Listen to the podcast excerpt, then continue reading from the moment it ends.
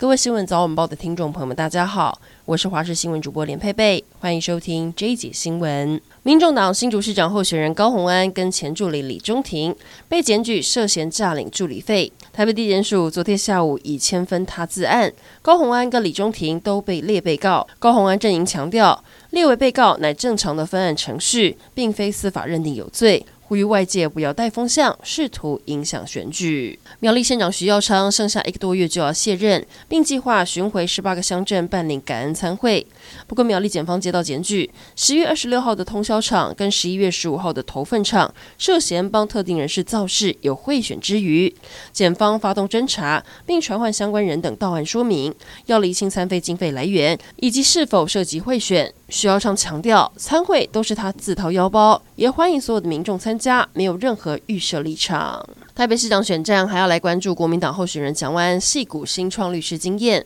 遭到绿营质疑是为中资企业服务，引爆抗中保台之战。蒋万安昨天批评陈时中担任北医大董事，也曾经到过中国宁波交流，问他抗中保台的 DNA 在哪？陈时中今天强调，当时是医院管理的学术交流，对中国态度理性，但不挑衅，让蒋万安反击，不要每到选举就拿抗中保台制造分化对立。无党籍的黄珊珊也批陈时中的抗中保台 DNA 是不是跟病毒一样会改变？三人交锋。台湾大学的新海研一号研究船十三号晚上传出，在菲律宾西北部外海失去电力，只能在海上漂流。海巡署获报之后，派遣新竹舰、旗津舰前往借护。台大十四号也委托拖船公司从高雄港出发到拖船带，预计最快在今天中午就会抵达高雄港。外界质疑是不是拖太久才前往救援，加上有人员受伤，引发船上人员不满。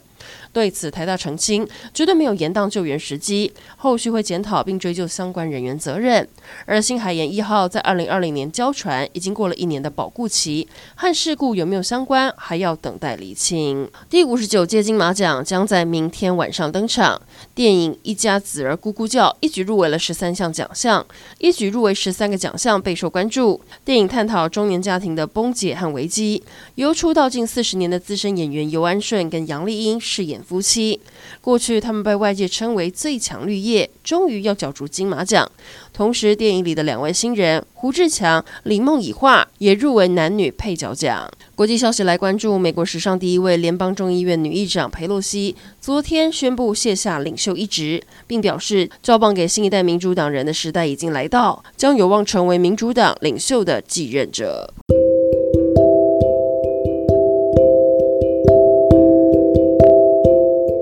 以上整点新闻，感谢您的收听，我们再会。